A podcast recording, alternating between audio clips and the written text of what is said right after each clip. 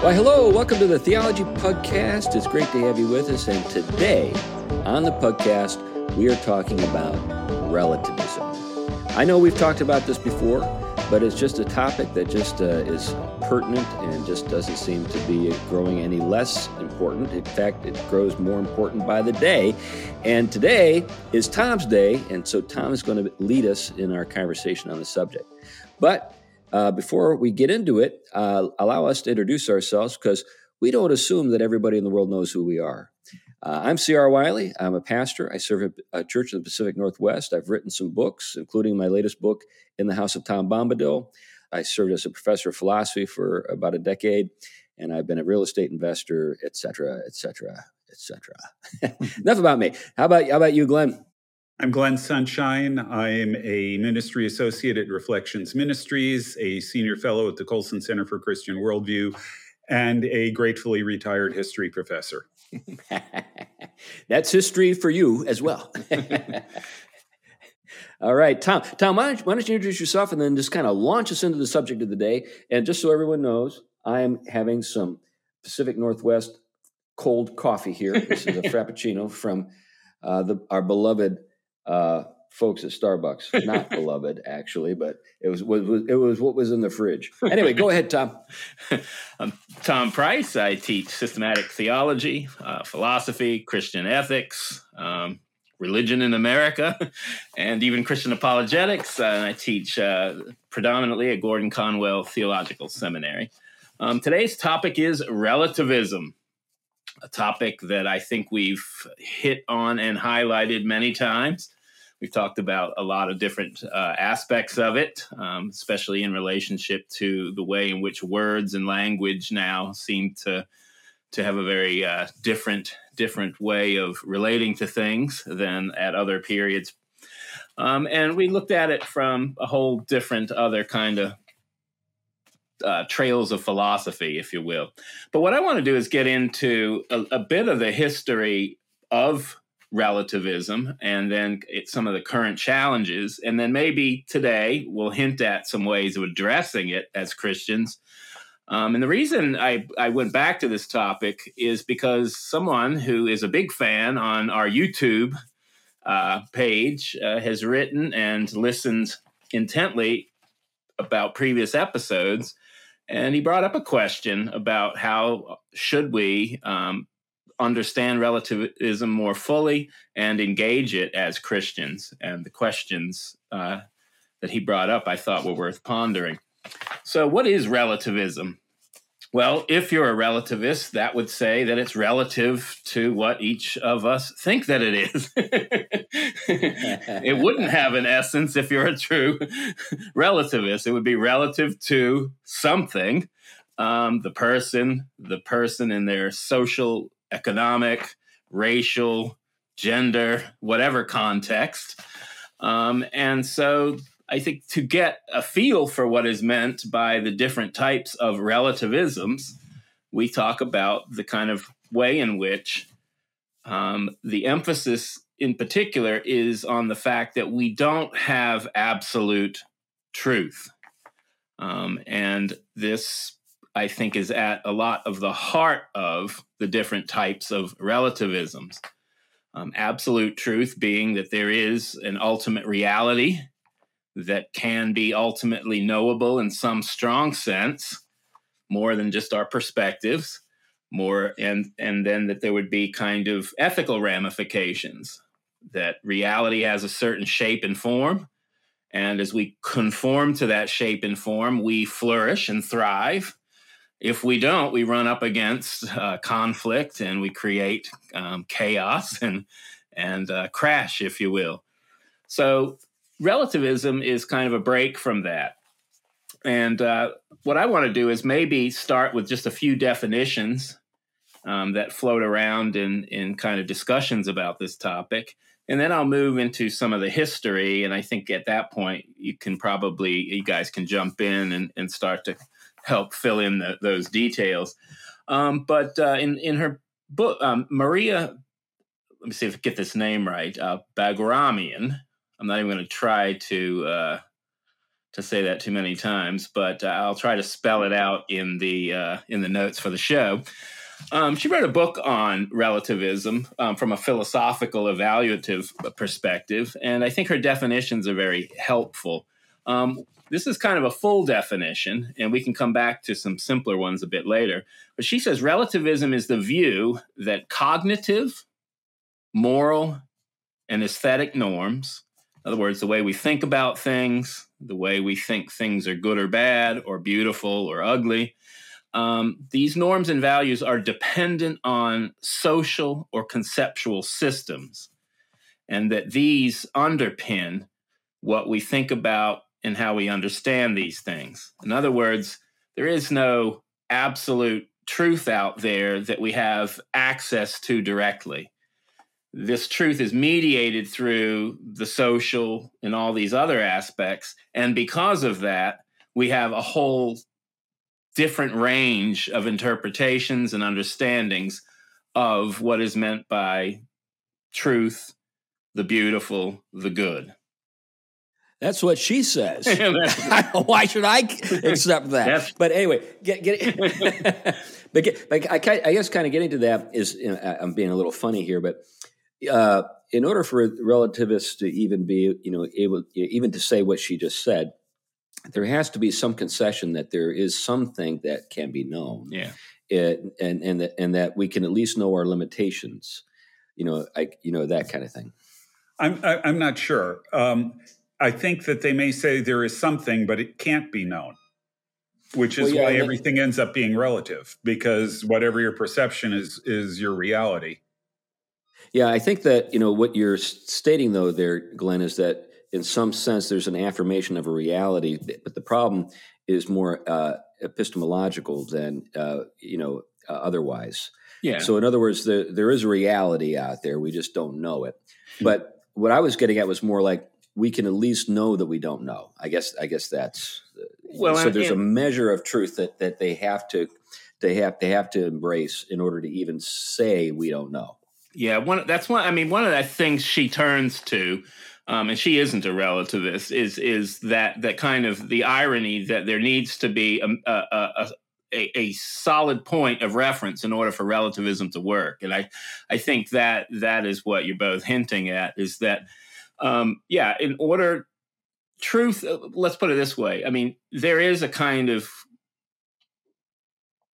self stultifying aspect to claiming that all truth is relative, made as an absolute claim, right? Because it does mean that even if you don't know you know they're, they're, that's a little different than say skepticism which is skepticism i think is the direction that you know we can at least know one thing and that's that we can't know anything right i mean that that that kind of thing. But this is really saying that this is this like the way she she put it here she goes relativism is basically the view that right? Well how do we know enough about reality to say that that's what that is?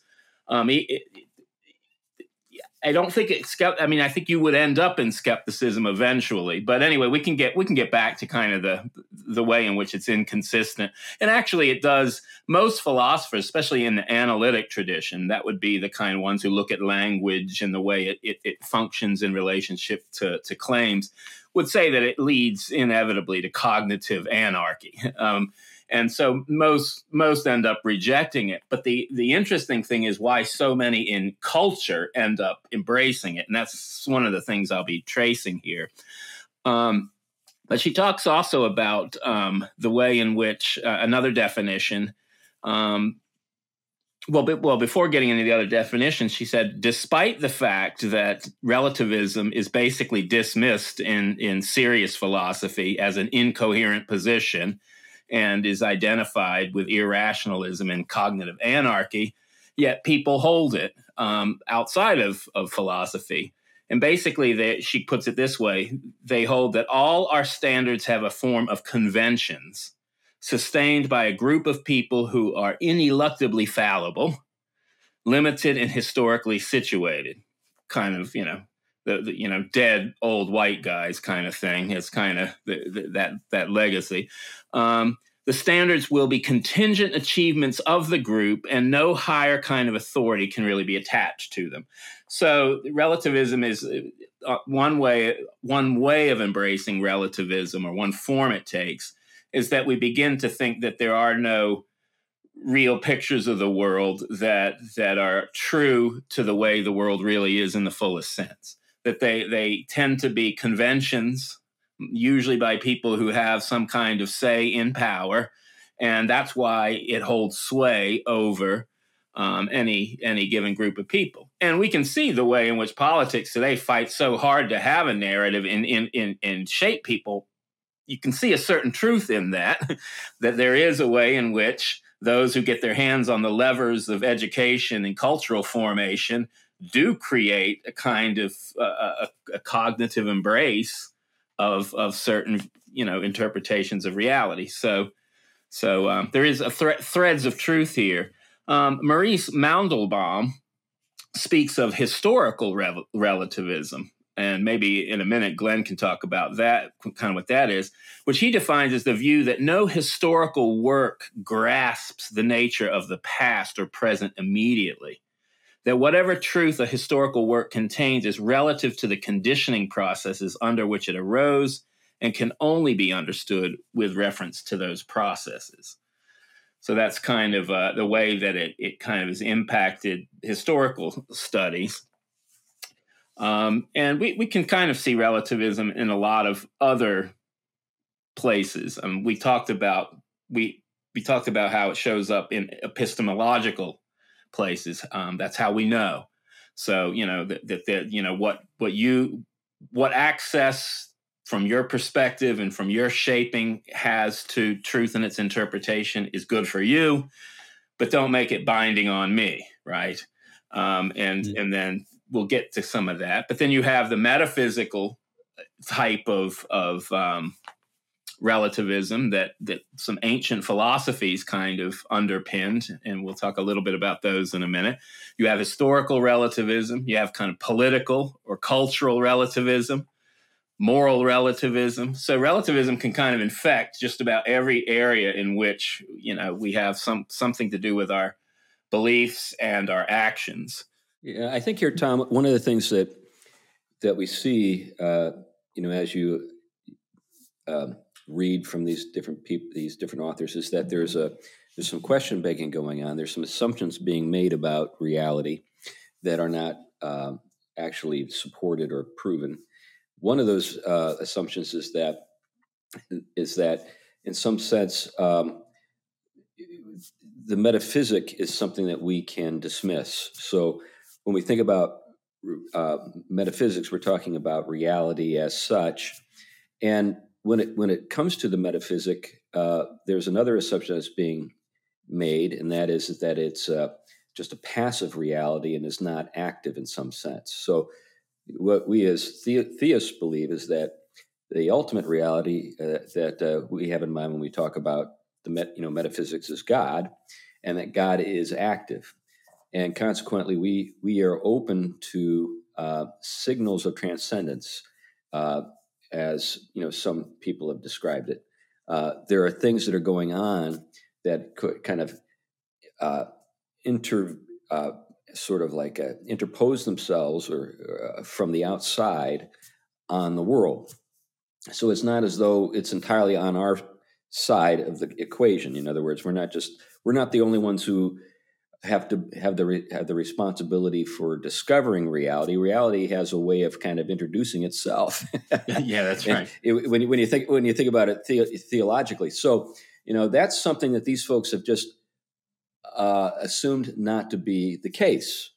That they, they don't entertain these these this possibility. They they uh, basically just kind of uh, assume that uh, reality is in some sense passive and it's just waiting for us to to discover it. And then related to that, that we don't have the equipment to discover it, even if it were the case. And again, these are things that are not yeah. um, proven; they're just assumed. Yeah, one of the things that I noticed with my students is, is that frequently. Now, it, it, this wasn't the case as much the last few years, although COVID may have screwed that up.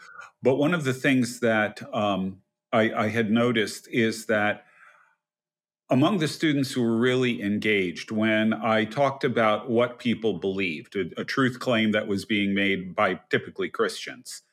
They got this sort of pained look on their face and said, How did they know that? so they took everything and turned it into an epistemological question. and their assumption is that you cannot actually know anything because people disagree. And the fact that people disagree with each other means that you can never be sure of anything, probably with some exceptions like science and things like that, which they don't actually understand either, but that's another matter. well, getting to that point, Glenn, of course, there's the democratic uh, kind of bias that we have that everybody's opinion is equally valuable, mm-hmm. that uh, there aren't people who actually are wiser than anybody else and know more than anybody else. Um, and consequently, we have to take this at kind of at face value that because all these people disagree and we should kind of weigh all their opinions you know in the same you know equally in the same scale then there's no way to adjudicate that. But i think this, this also gets at something that i think is kind of the moral dimension to this.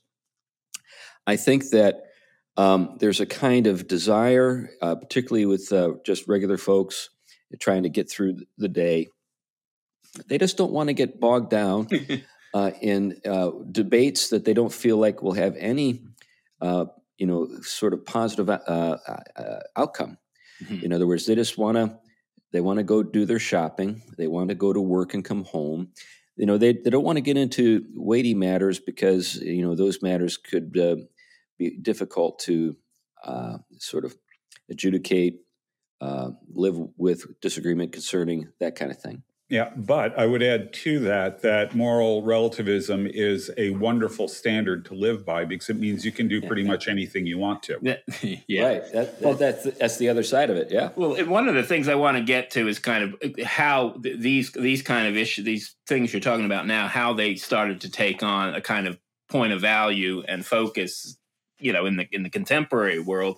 But I want to go back a little bit and kind of get get at some of the early roots of it. But one of the things that that um, I find interesting is in reference to your your your uh, point uh, there, Chris, is something uh, the you know the former uh, Pope Benedict back when he was Cardinal Ratzinger. Um, one, to his credit, and uh, he, along with, I guess, in the Protestant world, you'd, you'd think of maybe Francis Schaeffer. These people spent a lot of time trying to warn us about relativism and they they saw in it not simply a, a replacement kind of, of, of the you know the judeo-christian vibe although they did see that but they saw the dangers that were very inherent that we're just really beginning to see the fruit of um, and Ratzinger did a lot of heavy intellectual lifting of this issue. One could say that he spent his his well, a significant part of his academic reflection on the issue of the history of relativism, the impact of it. And so a lot of his writings focus on it. But one of the things he talked about is he talking about the way in which uh, Christianity um, functions right now in a world that is being swarmed by this. And he called it actually a dictatorship of relativism. Mm-hmm. That's yeah. his, it's his term for it. And I think that's an excellent term. And, and it, it kind of, it almost sounds counterintuitive. When you think of relativism you think that it actually is is opening up the door to all perspectives and to all insights and all forms of life. But he's going to talk about it as actually a dictatorship and i think we're already starting to also see that. I think francis schaeffer used to say once all becomes relative and there are no more absolutes something else becomes absolute. And that absolute we're seeing again is is a particular ideology or a particular political uh, view or you know you were going to say something glenn? Yeah it, this is going back to to that classic work of literature the hitchhiker's guide to the galaxy where the philosophers guild quote demands rigidly defined areas of doubt and uncertainty. That's right. That's that's right. That's the dictatorship of relativism right there. Yeah. Well and you can see how what is cre- what is created there isn't the kind of richard rorty dream of kind of pure democracy living in, in a utopian um, celebration of, of life. It, it actually becomes conflict after conflict. And the other thing is what you do, well, what the West has done is it has, in a sense, absolutized the individual in particular. Um, and, and in a sense that it is almost this notion of empowerment is almost to the point of tyrannical um, when it becomes everyone competing to have their voice heard and whose voice is going to win out. I mean, it becomes it ends up in the conflict of uh, uh of, of power conflict. Well, the interesting thing about that is that within the the umbrella of critical theory, when you go with standpoint epistemology, there is no individual viewpoint. Yes. There is only a viewpoint that is determined by the intersection of your various intersectional categories. That dictates everything about you, including what your viewpoint is and what you're going to believe and think and everything else. Yeah. So you've got a kind of weird relativism there, although they superimpose a moral value on top of it. But that's yeah. that's a yeah. I think another dimension to this, and this is the one that is, uh, I think, what is really source of consternation for a lot of people is that uh, the cultural elites uh, use uh, this whole line of thought as a kind of cover to secure their own uh, prerogatives and their own authority, uh, reinforce it. So think about it this way: so if I if I can say I'm the party that is here to defend the interests of the weak, um, I'm pretty much in an unassailable position. Uh, I can I can accrue more power uh, in that process, almost in a vampire a vampire like way. Uh, and any challenge to my power is not a challenge to me as such, but uh, a challenge to the human standing of the people that I'm uh, supposedly uh, a spokesperson for or a defender of. So uh, the reason why uh, you are against these particular policies is because you're a white supremacist and you're a racist. Yeah, uh, it's not because uh, you know this way of handling the matter is stupid or even unjust. Any anyone who questions uh, the you know the sort of the, the conduct of these cultural elites, whether we're talking about people in media or in technology or in government, whatever, uh, they are you know uh, protected by this kind of shroud that they've put on of uh, you know defenders of the of the of the of the weak or whatever, and it's a it's really a weird kind of symbiotic relationship. Now, what's interesting though is when you have people uh, within the, these uh, so-called you know uh, I guess uh, I, marginalized groups. Um, who themselves are unhappy with relativism. So I, I, I see a, yeah. a, growing number of, say, Black Americans who are crying out against this stuff, yeah. um, and are uh, and I, I, even see it among you know certain uh, you know groups in the LGBTQ community, you know, who are like getting exasperated with how this stuff is sort of playing out, and are calling for you know some some kind of standard that that uh, is just and is not just a sort of expression of a group's interests or the government trying to use those groups in that group's interest to secure its own power. Yeah. And a lot of that again is I think you're you're pointing to the way in which this is continuously in our face challenge wise um, we just you know we saw it just uh, well for those of us who are anyone who's heard the kind of recent uh, conversations going going towards the most recent candidate for the Supreme Court when asked, you know, can you define a woman? Well, I need, you know, uh, you'll have to talk to a biologist about that. First of all, that's that's first of all that is disingenuous anyway because they won't listen to the biologist. They're listening to the the social sciences and and the and and the, right. but but it's also sort of giving away the game because it argues that being a woman is defined by biology. Yeah, yeah. Which yeah, means yeah. that you've got to exclude transgender, but she's trying to avoid saying that so, yeah, or implying anything like that. Well, it's Just it's delicious. Fumbled it.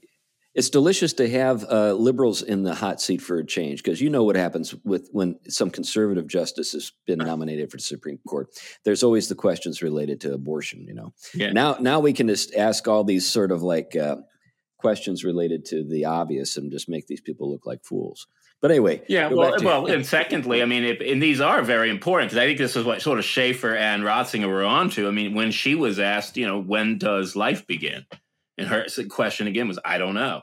And here's someone making decisions that have to do with life and women and on the most fundamental level. And now the ambiguity is such for these people, at least ideologically, that they can't take a position on that because it's going to automatically, well, first of all, it looks as though they're not. They're, they, if if they give certain definitions, then they're tying themselves to again white supremacy or you know western culture and and the like and so they want to they want to shy away from giving anything definitive um, about these things and this is i think this is where we're seeing the consequence here and this was i mean Schaeffer's very point in his conversations were in relationship to the same supreme court and its decisions that have life and death consequences for for everyone as what happens when it becomes the arbitrary becomes the absolute right?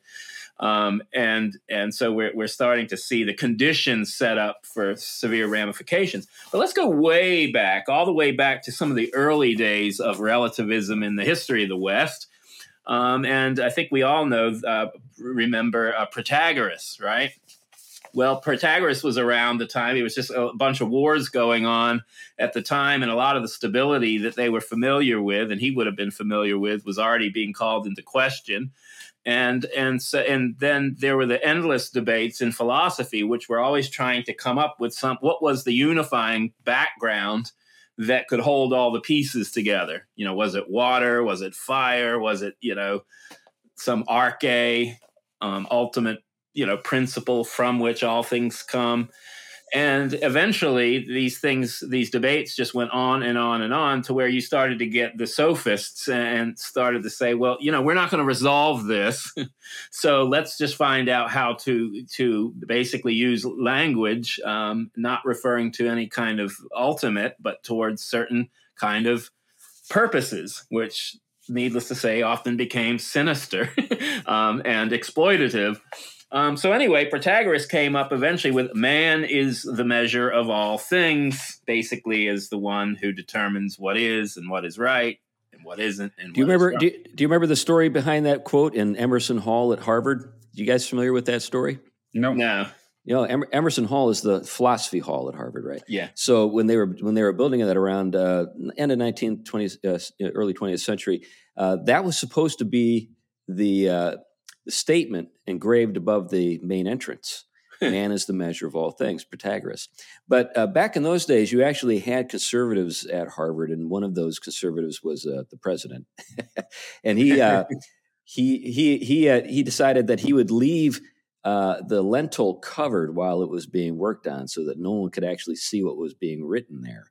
And when it was uncovered it actually was a quote from psalms what is man that you are mindful of him. so if you go to if you go to Emerson Hall today, that's what you see on the lintel. It's not Protagoras. It's it's it's it's uh, the Psalms. that's that's great. That is a great that is a great story. And and what you see there is already the kind of the the conflicting interpretations of of you know man and being a measure, right? Um, um, but then you have not long after uh, Xenophon, um, with the basically was talking about the gods and deity, and so you have a bunch of people he recognized that had different conceptions and interpretations of the gods.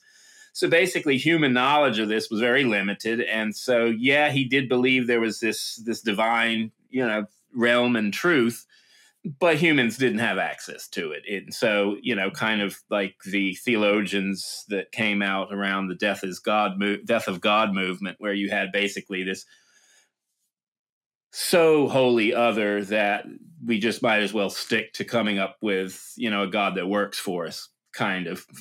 It, well, I think that maybe we ought to stop here, Tom, and just address the death of God movement just briefly, because I think most of our listeners are probably. Uh, when when they hear about it, they they think about if any, if you know anything, maybe the cover of Time magazine, that one issue it was just all black, the death of God. But they often will have some kind of folk uh, sort of theo- theological response that misses the point entirely and actually makes them look stupid when they say it. so they'll say something like, "Well, how can God be dead? I just spoke with him this morning," or something like that. yeah. But but they're but but what what they're demonstrating uh, when they say something like that is actually kind of to the point of the death of God movement, which yeah. is that it's you know God is no longer a point of reference for a society to build its public life around. It's entirely a personal, private matter between the individual and whatever you know he, he, or she is into when it comes to spiritual things. And if you're into God, well, good for you. Yeah. God can talk to you all day long. He's just not talking to the president, you know that kind of thing. So, uh, it, and it also misses what you were getting at with this, with you know, sort of this radical transcendence, uh, in which, uh, again, we're kind of getting back to kind of theological relativism. Since we, well, God is so unknowable, yeah. we can't we can't know anything about him. What what what do we what can we say about him? Yeah, it's it's, it's interesting the um, the connection. There. I mean, that was something that, in particular, Ratzinger was trying to address within the Catholic tradition, especially after Vatican II. Um, his wasn't he wasn't as interested in the kind of death of God movement per se. He was he was troubled though by dogmatic relativism in the sense of updating the language to the contemporary world. But that is very similar to the death of God movement because the death of God movement really took a, something from Dietrich Bonhoeffer in a direction I don't think Bonhoeffer ever aimed um, to have it taken. And one of the things Bonhoeffer was saying is basically uh, Christianity has come of age. And, and as he was watching the bombing of Germany and the elimination of, of Protestant or Christian culture, he knew that the the the atmosphere was going to be not religious that filled it. So he was trying to conceive what shape would Christianity have if there are no forms um, anymore. And, and he was he was already addressing this when he he decided to act ethically against his his kind of Christian pacifism, which he he held for a long time.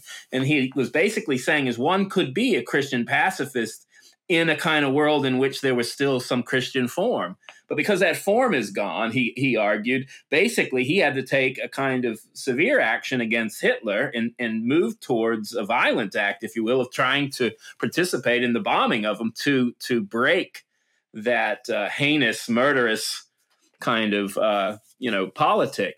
And so, but what he talked about is the way in which the world comes of age. And so, it basically, the secular society in which God is is is absent to our everyday experience and reference. And so, what will Christianity look like? So, the death of God, picking up that kind of secular um, emphasis, couple that with kind of Nietzsche's point of basically um, we've killed we've killed off the the transcendent in the right sense of the word and we've killed off the way that it it it captures a culture and a society. So the art is dead. Everything's become bourgeois in their mind, you know, um, flat, and so it, it doesn't have the spirit, if you will. That was their kind of emphasis, and so they they're looking they were looking for some some new pulse um, to give life to secular humanity um, who who uh, so anyway that was kind of a longer story but that was kind of what was up with that whole god is dead movement. I, I think you could say harvey cox would have been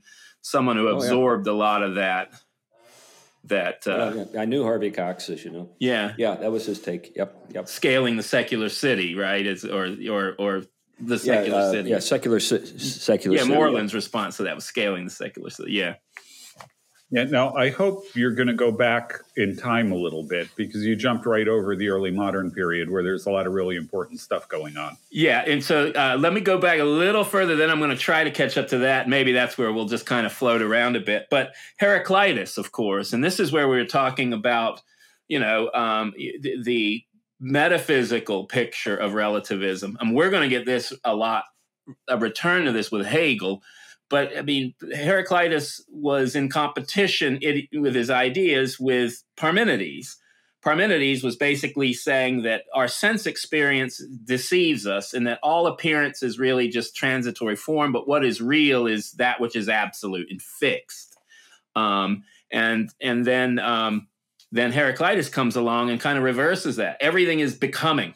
Everything is in a change is in a state of change. So if you want to talk about what is fixed, it's fixed in, only in the sense that everything is becoming. It's kind of relativism as an on, ontology, if you will. Um, all is moving, everything's fluid. Um, you can't step into the same river twice. You can't step in the same river once. Everything's in constant flux. That's kind of uh, the take there. And uh, the unity of opposites was another aspect of Heraclitus. Is that that you could, and you see this with Hegel a bit later, where you can have something be true and its opposite be false. But in this case, the opposite is not not truly false. It could actually be unified with that truth and come to a kind of higher kind of truth. Right? We'll get we'll learn that we'll get this dialectical thinking with Hegel, where you can have a thesis, an antithesis, a new synthesis, and a continual kind of process. I'm simplifying there, but I'm, I'm trying to kind of just keep that. Um, but you you had the um, uh, Sextus Empiricus, um, where you had the uh, the skepticism and of course uh, the Pyrrhonian is that the right way of saying that? Pyrrhonian skepticism. Yeah, you can use either Pyrrhonian or Pyrrhonical. Yeah. So uh, all judgments and beliefs are to be suspended. Um, you get well, of course, that we have the Renaissance, and maybe Glenn could talk a little bit about that, where you have the rediscovery of a wide variety of beliefs and practices of ancient times. And this actually starts to lead to a kind of criticism of ethnocentrism. Um, Vespucci, is that the name? Who Mundus Novus? Yeah. Yeah. So that was kind of one of the key works uh, that was already starting to challenge the kind of unified vision that a lot were aiming for um, in a lot of the yeah. Christian yeah, let, let me jump in here. During the Middle Ages, you get people like Aquinas, Albertus Magnus, and others who are trying to create a synthesis of all human knowledge. Yeah. Um, and they gave up because they realized it was impossible. And the net result is the late scholastics aren't trying to do summae, they're trying to do what they called quodlibets, which is Latin for whatever. um, these little short things focused on, on discrete topics the people in the Renaissance rejected uh, the scholastics, arguably for some pretty good reasons, in, in some cases at least. But in the process, they tried to do these same kinds of grand syntheses of all human knowledge. The problem is they were also looking at human knowledge far more broadly. So it's no longer just the Greco Roman and Christian tradition. We're bringing in Persian ideas, we're bringing in ideas uh, that were believed to go back to ancient Egypt, didn't really. We're looking at the Kabbalah. Um, we're looking at uh, Islamic culture. And the epistemological assumptions here essentially are, first of all, that uh, truth exists, that it's knowable to the human mind, um, and that, in fact, it's necessary. Uh, and by that I mean that uh, a society that's not built on a solid grounding of truth is built on a lie and it can't survive. Yeah. Yeah, I think one of the things, though, before we move on, though, that uh, it would be good to underscore in what you just said, Glenn, is that uh, these are people who are not operating from an ethnocentric outlook. Right. These are people who are saying we need all of the knowledge that the human race has acquired across the world, and we want to try to incorporate it into a single whole Right. And that actually is is the product of those epistemological assumptions. Because anytime you have a successful civilization, a civilization that lasts, the assumption is it has to be based on a solid foundation of truth. And the assumption that all truth is truth, I mean, you know, it means that all of these things can, in principle, be synthesized together. Mm-hmm. The problem is when you try to do it, it doesn't work.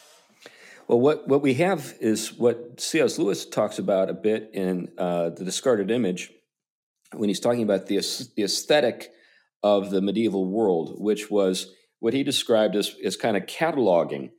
Hmm. It wasn't uh, an attempt at sort of winnowing out things. It was it was a, uh, an organizing a, a affair. How do we how do we have the, all this uh, sort of heterogeneous material to, to work with? All this heterogeneity, uh, but we we believe that there's something valuable in all of it. Uh, yeah. so we don't want to throw any. It's like it's it's it's just like uh, the hoarders television programs where you know somebody is like got a bunch of stuff in their house and they can't move around anymore because they they they they, they value everything. so the, one one of the reasons why the you know the art of the Middle Ages is so uh, rich and variegated and has so many things going on in it that seem to be almost at odds with each other is because they're trying to fit it all together into some kind of harmonious whole. Yeah, yeah. which is a very, very noble uh, enterprise. Yeah, yeah. It, it may be, it may be impossible, but at least they were, their hearts were in the right place, and let's give them credit. yeah, but when you get to the Renaissance, it's even worse because they're actually trying to pull in things that were unknown to, to Thomas Aquinas. They're trying to bring in other cultures and things like that, with the assumption that all of this stuff can harmonize. Yeah. So you get someone like Pico della Mirandola the first, uh, who creates his 900 theses. um, that's a synthesis of all of these various things that he's brought together. And he challenges anyone to debate him on this. uh, the problem, of course, is that the Inquisition in Rome read his theses and said, "Yeah, we would like to talk to you about this." At which he decided that the air would be better in Florence, and he left Rome.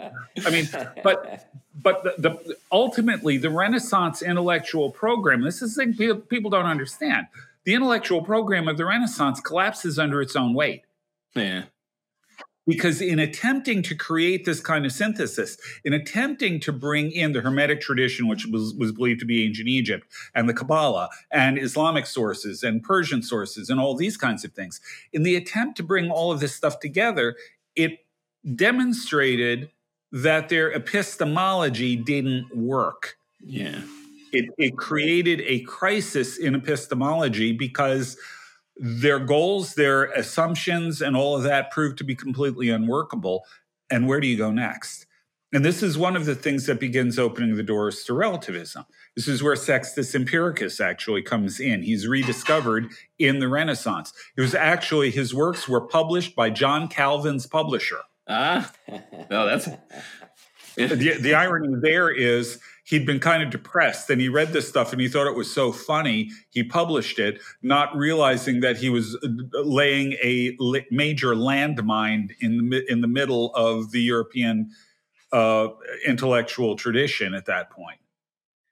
And and and so what you get here and you can start to see the the kind of wide ranging floods of of of of episodes and sources that kind of bring about conditions for this. And and also we've talked about enough the whole history of universals and nominalism um, that came and where they basically got tired of, of the, the focus on on the abstract and that which is lifted up and, and the particular becomes um, the focus of everything and it becomes in, in the names we use for things start to become more conventional they're not tied to any higher um, order, any real um, universal order, but tied very much to the, the convention and and the distinct individual things.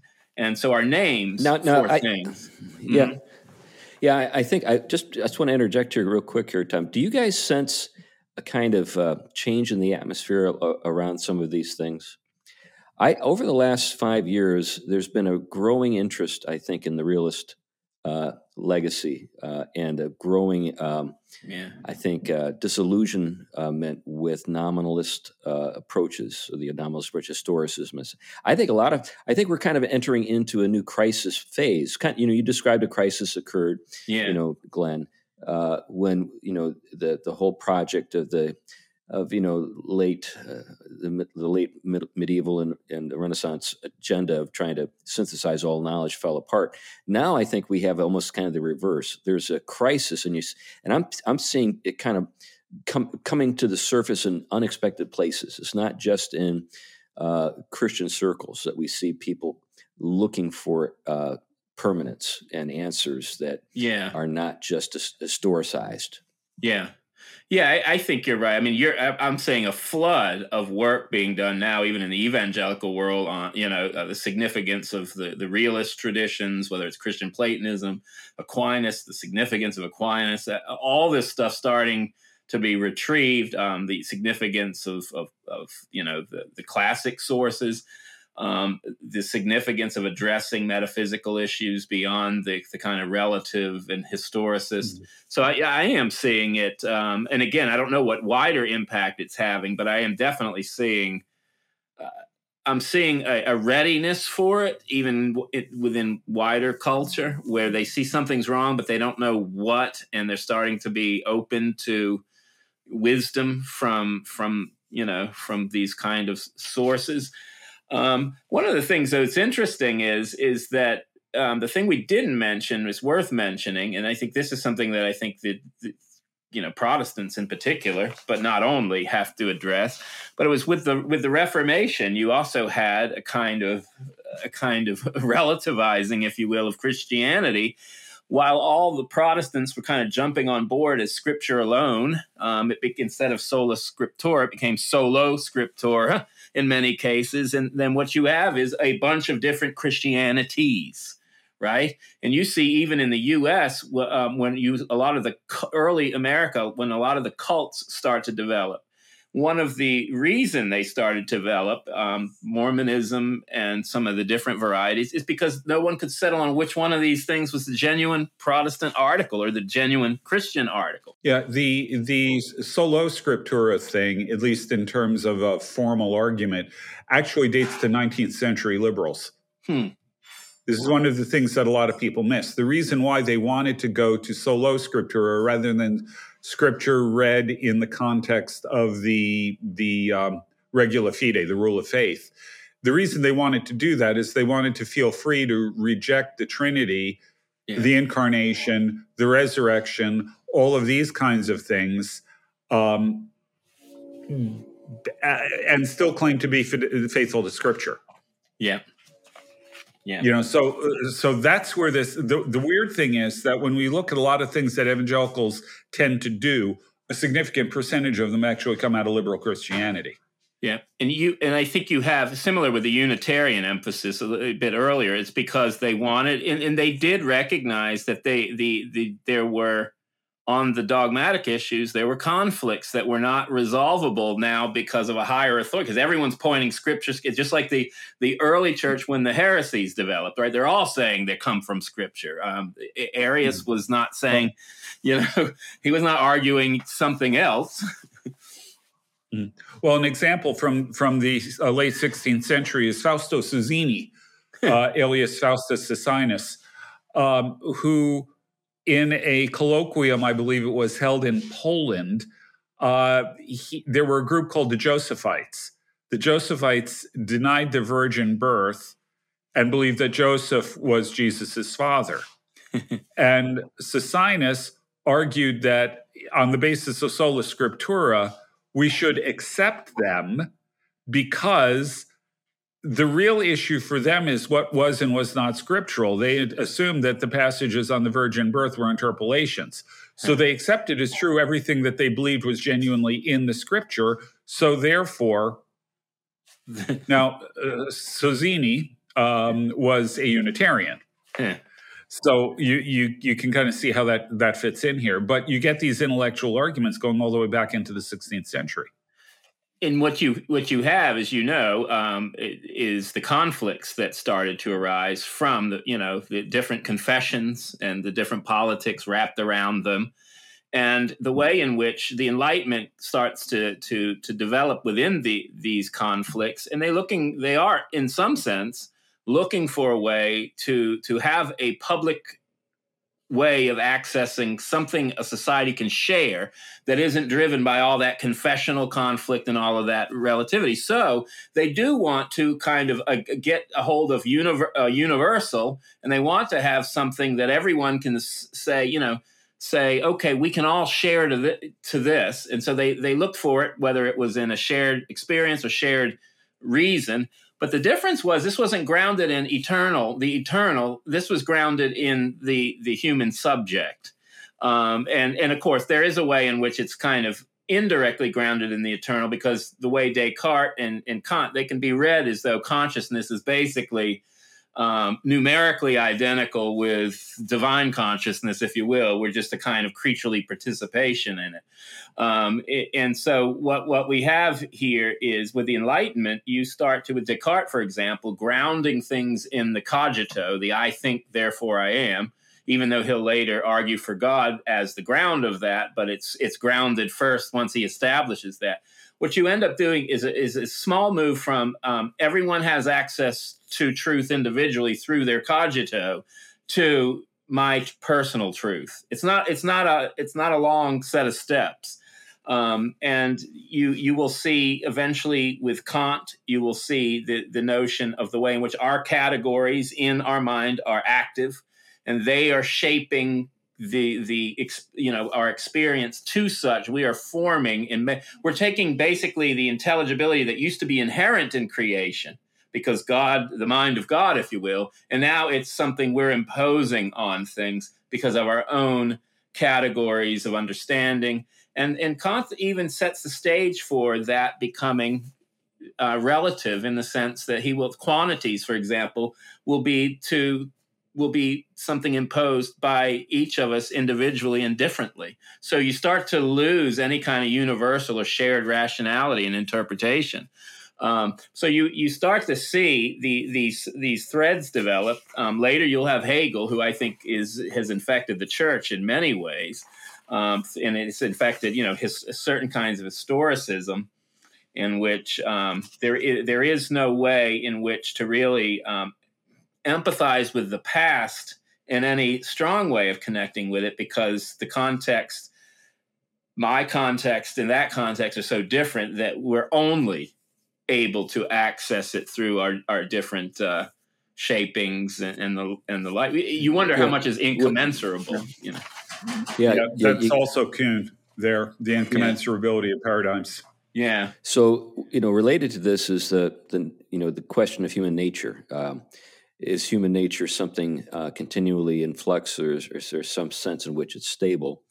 Um, yeah, I think that uh, one other way that the instability is introduced to our thinking is through Darwinism.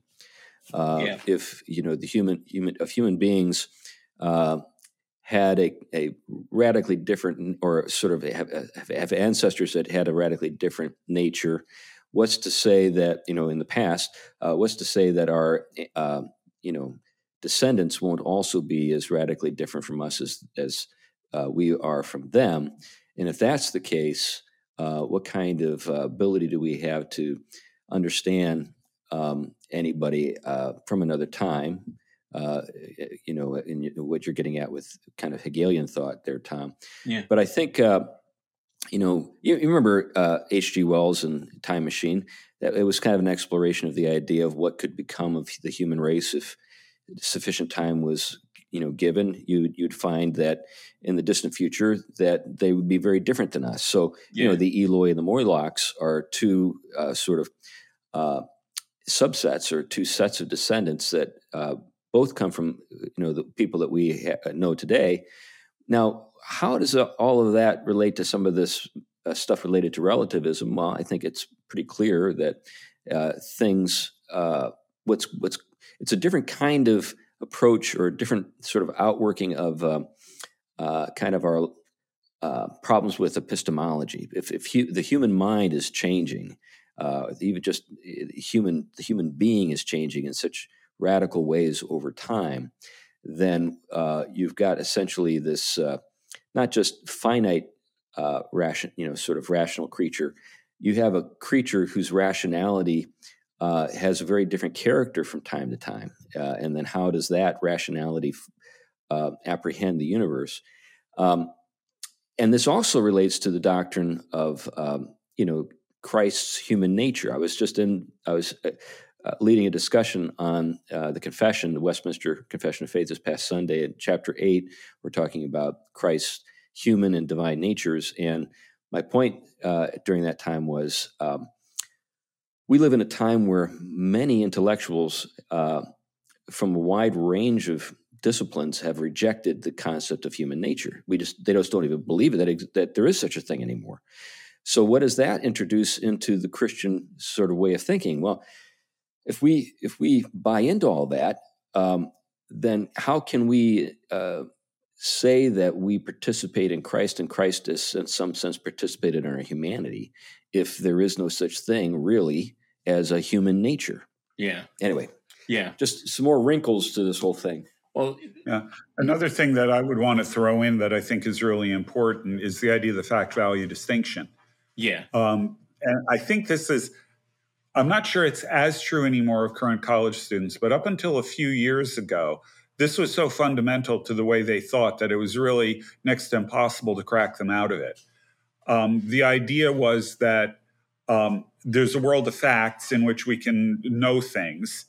Uh, this is typically stuff that's defined by science. But there's also a world of values, which is um, uh, issues of ethics, issues of um, aesthetics, uh, issues of religion, spirituality, things that are not empirically verifiable or, or able to be studied by science. And in one case, you actually have knowledge. The word science is scientia in Latin means knowledge. Um, and in the other case, all you can have is opinion or faith or, or taste or something like that. And what that does is it takes everything that is not scientifically verifiable and makes it relative. Yeah. It does this Yeah. sort of instantly.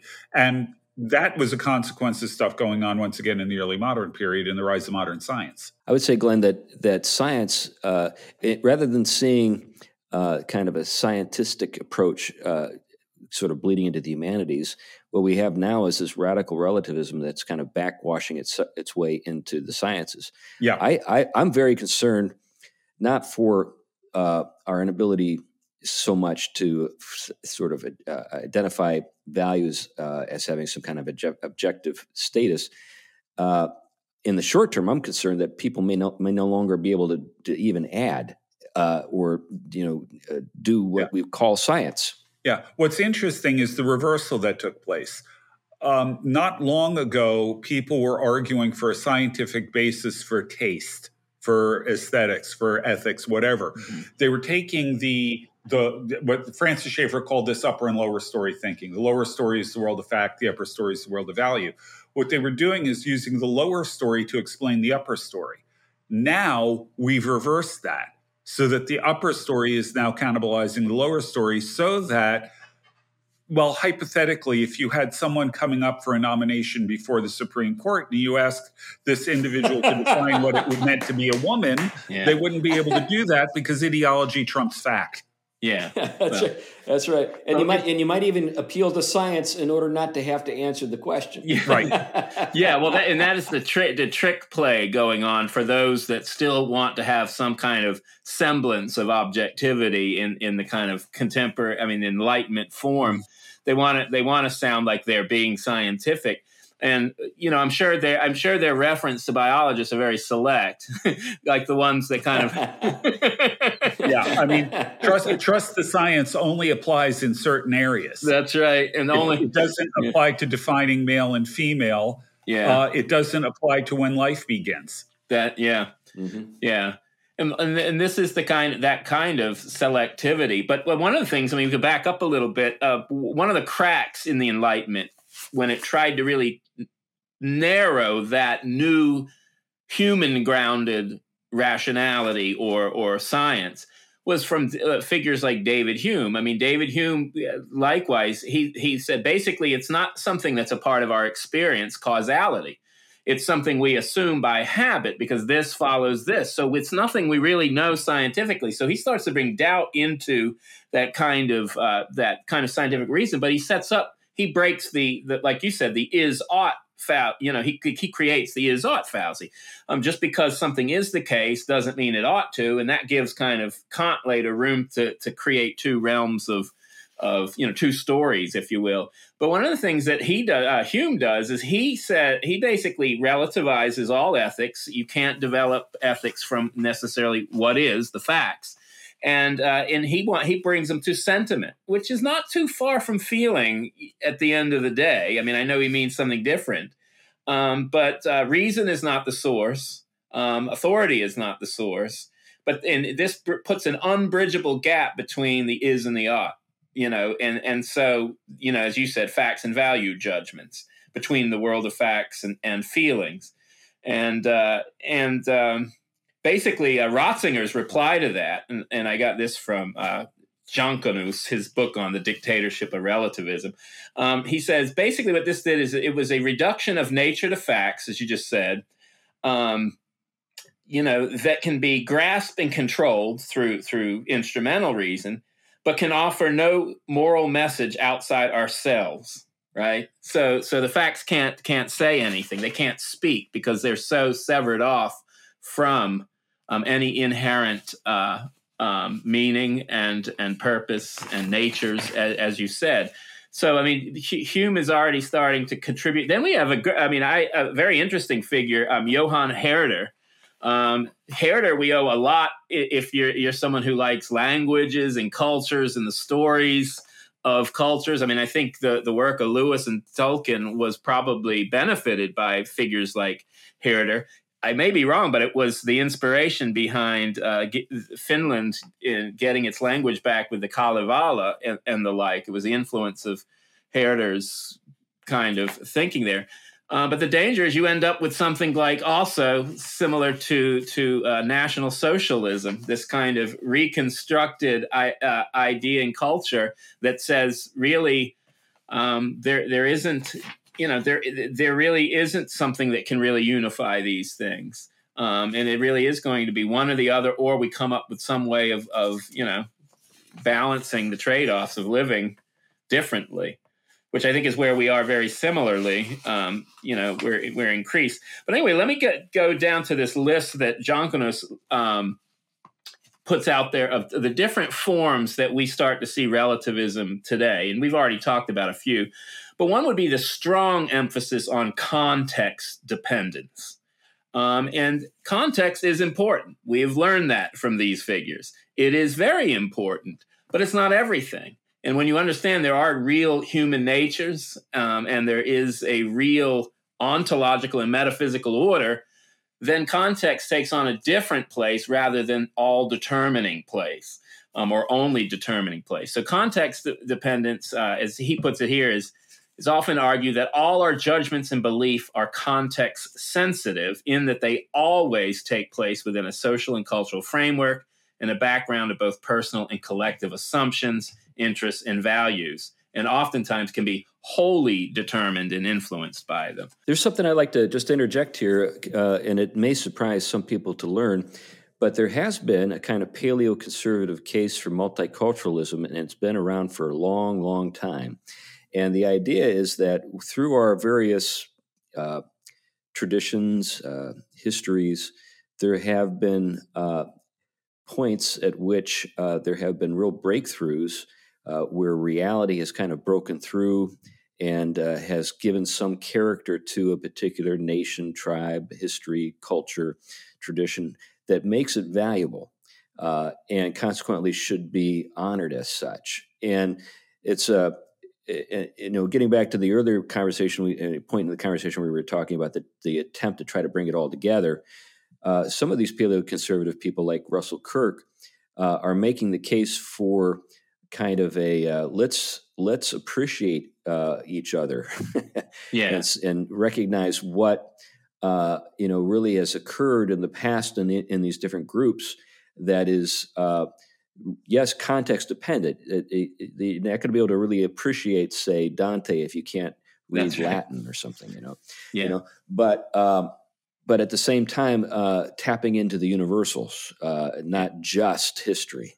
Well, and I think that's why they become significant continuously. That's why we go back and study them, not simply to just encounter something foreign, although that's significant, but because there is something human there, there's something spiritual there, there, there is something um, we can know and learn, and and um, there is something analogous. Is probably I like an, an, analogy better than than even empathy. I think there's something analogous there because of of the shared the share in being and the communication of being that that that governs governs the whole of created time and space and and i think that's a way there so we can include context dependence and actually it recognizes contingency but it doesn't reduce the meaning just to the, the contingent factors. That meaning is inherent on a on a on a transcendent level, even in dimension, even if it refracts in that in that uh, in that particular moment, time, message, story, place.